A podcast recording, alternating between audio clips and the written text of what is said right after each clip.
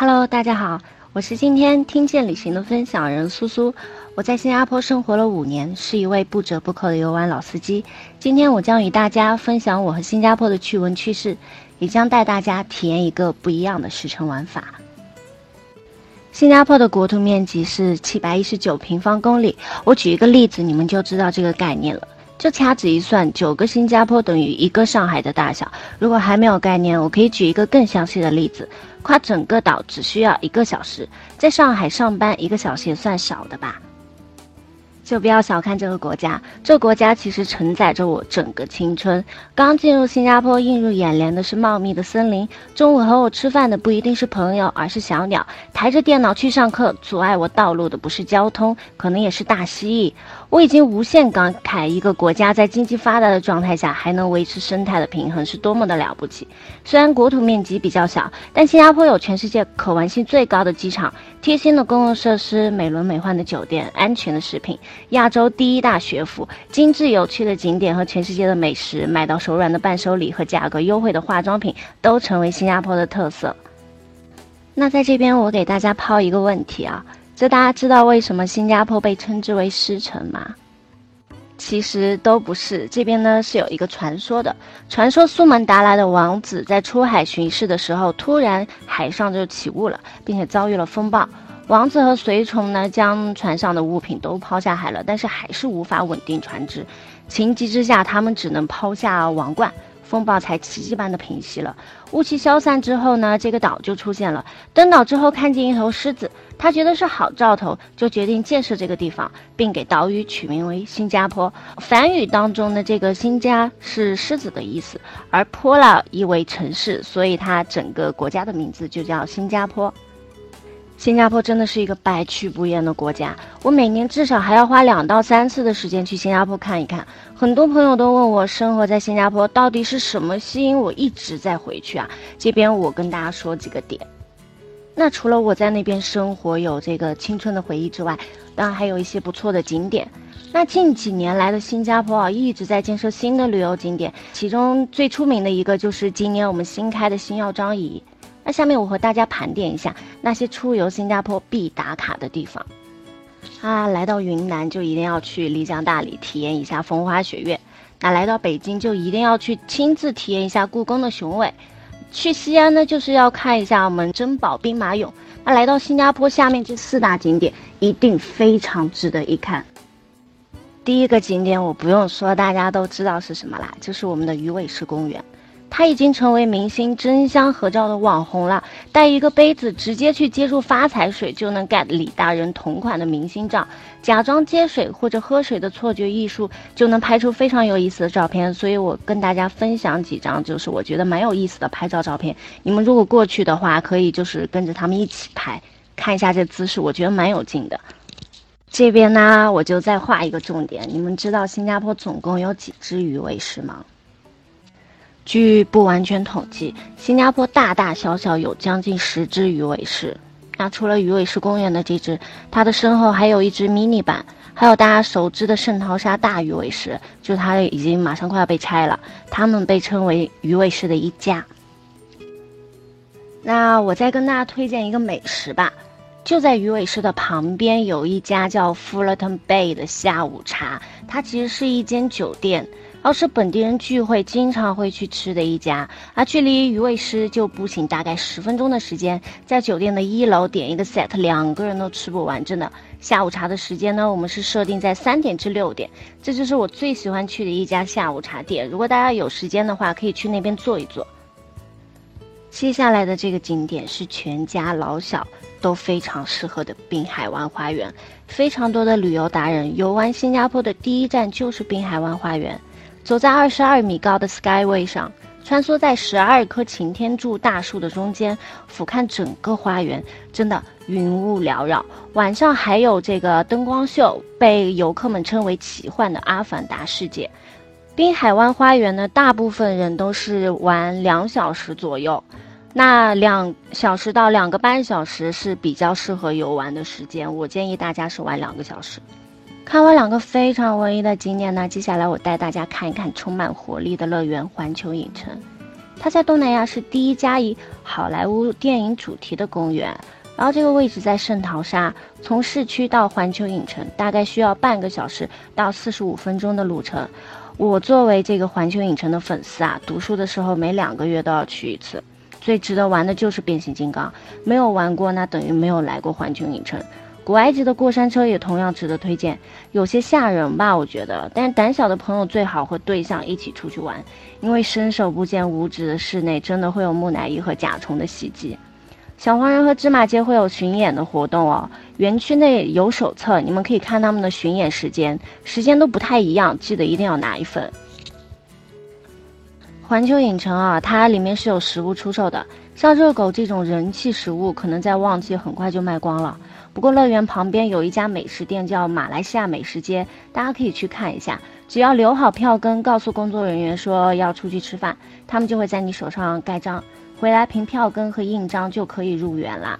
然后我超级推荐他们家的炒粿条和椰浆饭，人均呢也不贵，大概就是五十元左右。然后儿童进去也可以吃啊，因为里面有很多清淡的美食，我觉得都不错的。还有万众瞩目的夜间动物园来啦，这个是新加坡的创新之举。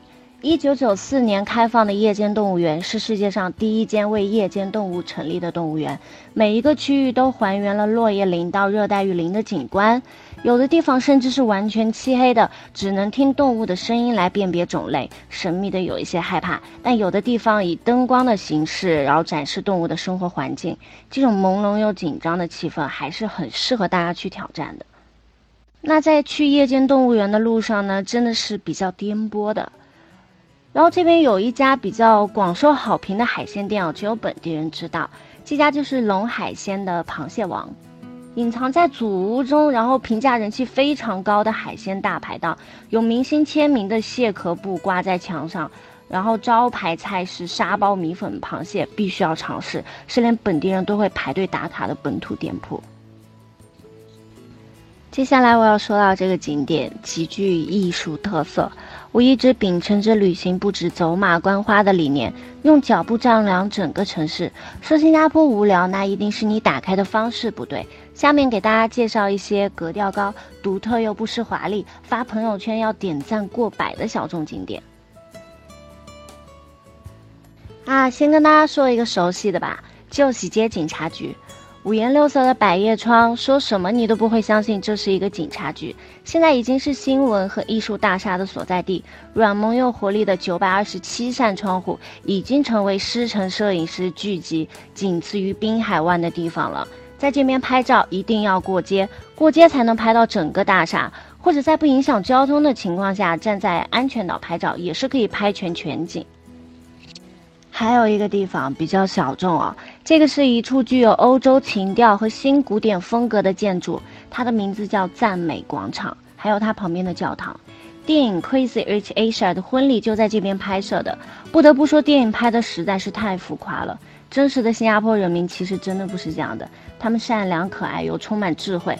不过这部电影还是活生生的新加坡的宣传片哦。放眼看纯白色的建筑，第一印象就是婚礼，有本地人会在这边结婚。如果碰到，不妨给新人送上最真挚的祝福。接下来说说我最喜欢的教堂吧，这个地方人很少。然后这个是曾经我被考试压得喘不过气来的时候，我和闺蜜来这边散心。和人们一起唱歌谈话，内心真的轻松了不少。如果给新加坡的景点排个顺序，这个教堂绝对是前三名。不仅仅是因为我对它的感情，还有它高颜值的建造手艺。教堂制作的材料非常独特，是将贝壳磨成灰，加入蛋白和糖调制成糊状，再泡入那个软的椰子壳中，就制成了实用又美的石膏。有时间你们不妨去看一看啦，这边基本上属于只有本地人才会来的景点，很安静。接下来我们说一说今年大火的新加坡美术馆，这个怎么拍怎么美的建筑，原来是由政府大厦和前最高级法院改建而成的，现在是东南亚最大的现代艺术展馆了，收藏了八千余件藏品。俗话说，要是去了解一个国家的文化和发展，艺术馆和博物馆是一定要看的。抽空去看这两个从外形到内在都满分的博物馆，你一定不会失望。可爱的小象从来不会千篇一律，这一条街绝对是最适合拍照的。早上六点起床，七点半来拍照，是我干过最拼的事情了。这个时候的街道空无一人，比再夸张的姿势都放得开。商铺渐渐会在十点之后开起来。这边有二十多家本地设计师的店铺和个性的小店，无论是从首饰、家居，再到咖啡店，女生逛到挪不开腿。而从街头到巷尾哦，色彩涂鸦都会让男生迈不开腿。总之，进来这条小巷，你就是他的人了，根本没有想要离开的理由。哈之巷离 Boogies 就是五级市很近，步行只是五分钟的时间。然后逛完，你们可以来吃一下五十多年历史和名气的五槽豆花，招牌豆浆的甜度适中。然后豆花不腻，反而是很爽口的。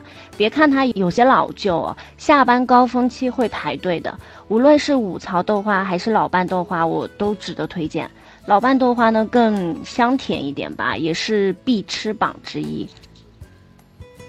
是什么让曾经二战时期的地下军事基地频登话题榜？是历史爱好者。比较喜欢的古迹文物呢，还是在草坪上举办的露天音乐节？其实答案都是。现在我为大家介绍的这个景点叫龙之穴旋转阶梯，看图片大家都知道了，这简直是一种现实和幻想交融的感觉，仿佛真的置身于一个叫《龙之谷》的游戏当中啊！这个公园呢，其实叫福康宁公园。旁边就是克拉码头，有一个在子线地铁子线坐车的地方，就叫福康宁公园。其实你们在福康宁公园下车之后，就是克拉码头，两个是连在一起的。这个公园啊，是在前年突然爆火的，是因为有一对夫妻在这边拍了一个婚纱照之后，大家都特别喜欢来这边拍照，现在也成为大家喜欢打卡的地方。我觉得拍照还是需要排队的。如果人少的话，大家可以尝试早上去拍一拍照片，我觉得蛮好的。那刚刚我们也是说了，福康宁公园的旁边就是克拉码头，你们坐地铁子线到福康宁公园下车，再走一段路程呢，就是克拉码头了。而华灯初上的科拉码头其实更迷人，因为这边是什么？是我们的酒店、酒吧、夜店一条街。那我推荐的是两家夜店，比较有名的一家是 Zook，。它是登上了世界夜店的排行榜，还有一家是 F Club，这个 Zook 比较有名的酒吧，它是由三间1919年的仓库改建而成的。喜欢蹦迪的朋友们一定要来这家酒吧体验一下，而且他们有一个叫租靠的活动，是一个室外的音乐节，如果赶上这个时期的朋友也是可以去体验一下。然后 F Club 的话就相对比较小众。就是我们当年聚会的不二场所了。说起夜店，今年新加坡 Mark Queen 也是出尽了风头。这家是滨海湾金沙的新地标，它有三个楼层，夜店里面有一个摩天轮哦，这个是非常吸引我的一个点。那四个以城市命名的吧台也十分的吸引眼球，成为新加坡夜店必打卡的新晋明星。所以今年去新加坡的朋友们真的很有福，又能看到我们的。呃，星耀张仪又能看到我们这家新的夜店，都可以去打卡。说了这么多市区啊，肯定有人想跟我说想看一下圣淘沙。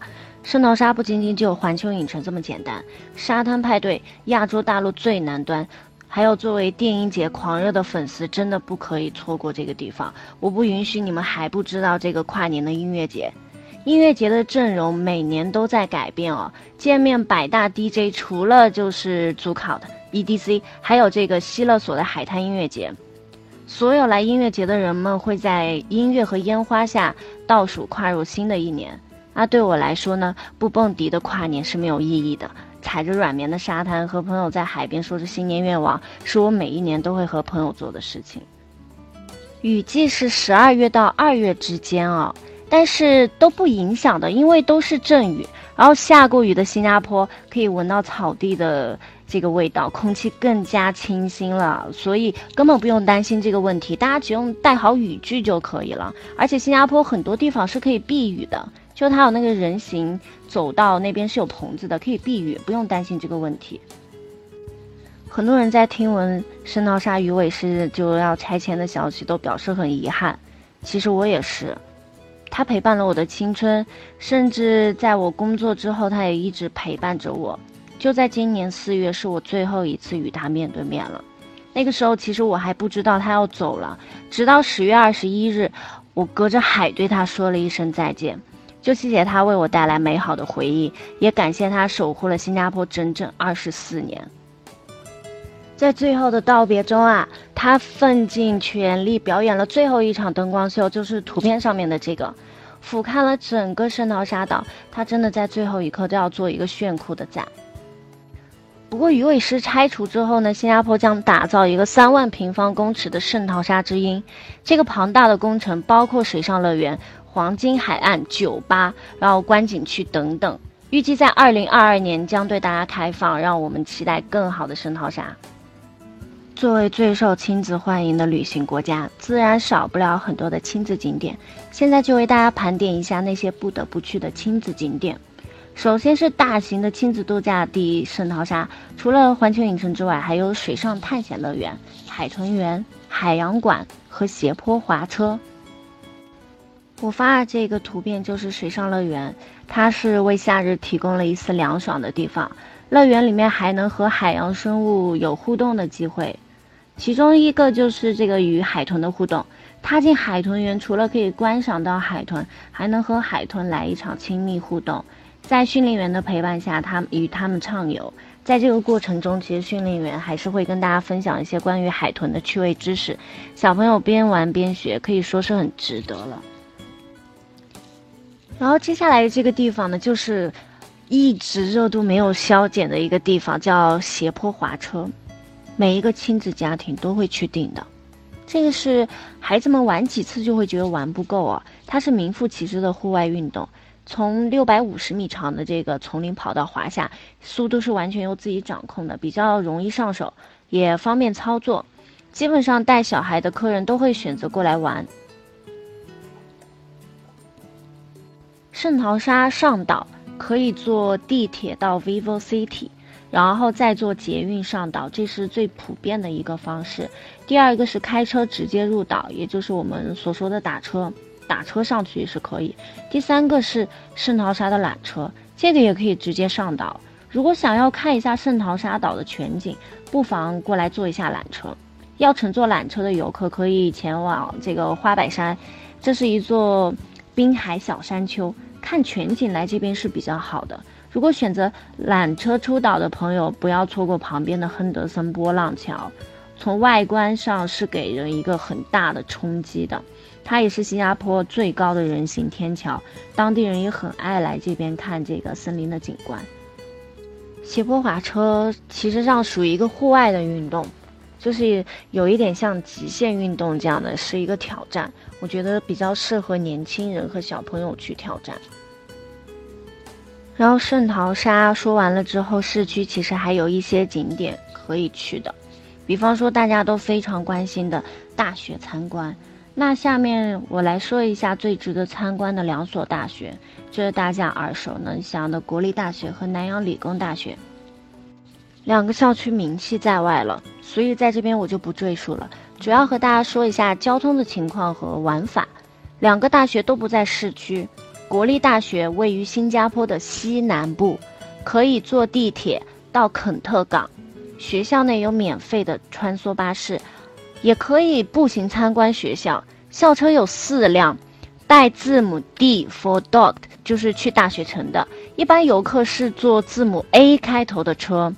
A 一 A 二都是绕主校园，然后免费乘坐的就是这四辆车啊。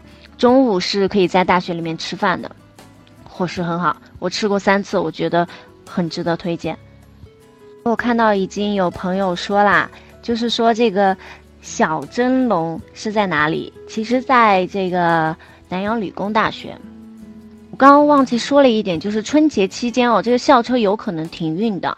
如果校车停运，那就选择步行参观学校，我觉得也是可以的。所以这个校车停运呢，它其实上也不会公布在这个嗯校园网络上面啊之类的都不会公布，大家还是自己去看一下。如果真的停运了的话，步行校园也是可以。南洋理工也有校车，分红、蓝、绿三种颜色，也是免费的哦。绿色的巴士是可以接驳到这个地铁站的，其他两个巴士是参观校园的。在室内乘坐地铁要到先驱站，也就是乘坐绿线到先驱站。旁边有一个公交车站，这边可以坐绿色的巴士去校园，有指示的，大家跟着走就好了。还有，因为大学基本上是下午五点放学，最好不要在五点和五点半这段时间挤公交车。我亲身经历告诉你们，根本上不去车。如果你们想要参观校园啊，不妨早上去国立大学，中午在食堂吃饭，下午去南阳理工，这种会比较靠谱一些。或者时间不够的朋友，你们可以怎么样呢？就是随意参观其中一个学校都可以了。如果是怕麻烦的朋友，可以选择包车前往。包车的话，就完全不用担心什么我要去找这个公交车，我要去找这个地铁，而且又很远。所以说，如果时间不够的朋友，我强烈建议你们可以包车，爱带老人小孩是比较方便的。不要说新加坡小，不需要包车，其实上。包车这个东西，我觉得还很有必要，因为天气又热，在外面，我觉得还是看大家本身吧，想要怎么样的一个旅行方式。如果是厌倦了这个普通的动物园，不妨去参观一下我们的玉朗飞禽公园。那真情屋它是模仿一个热带雨林的生态环境，每天中午都会下一场雷阵雨，能看到濒临灭绝的鸟类。大一点的孩子来这边看是非常有意义的。里面有一个露天的非洲鸟舍，是世界上最高的人造瀑布，还有模拟南极洲的环境，看到企鹅。对于我这种喜欢鸟类的人来说，大饱眼福了。飞行员也不是直达的，你要先乘坐地铁绿线到文理站，再换乘幺九四或者二五幺路公交车才能到达。想去室内遛娃的朋友要去新加坡科学馆，它是享誉全球的顶尖科学馆之一。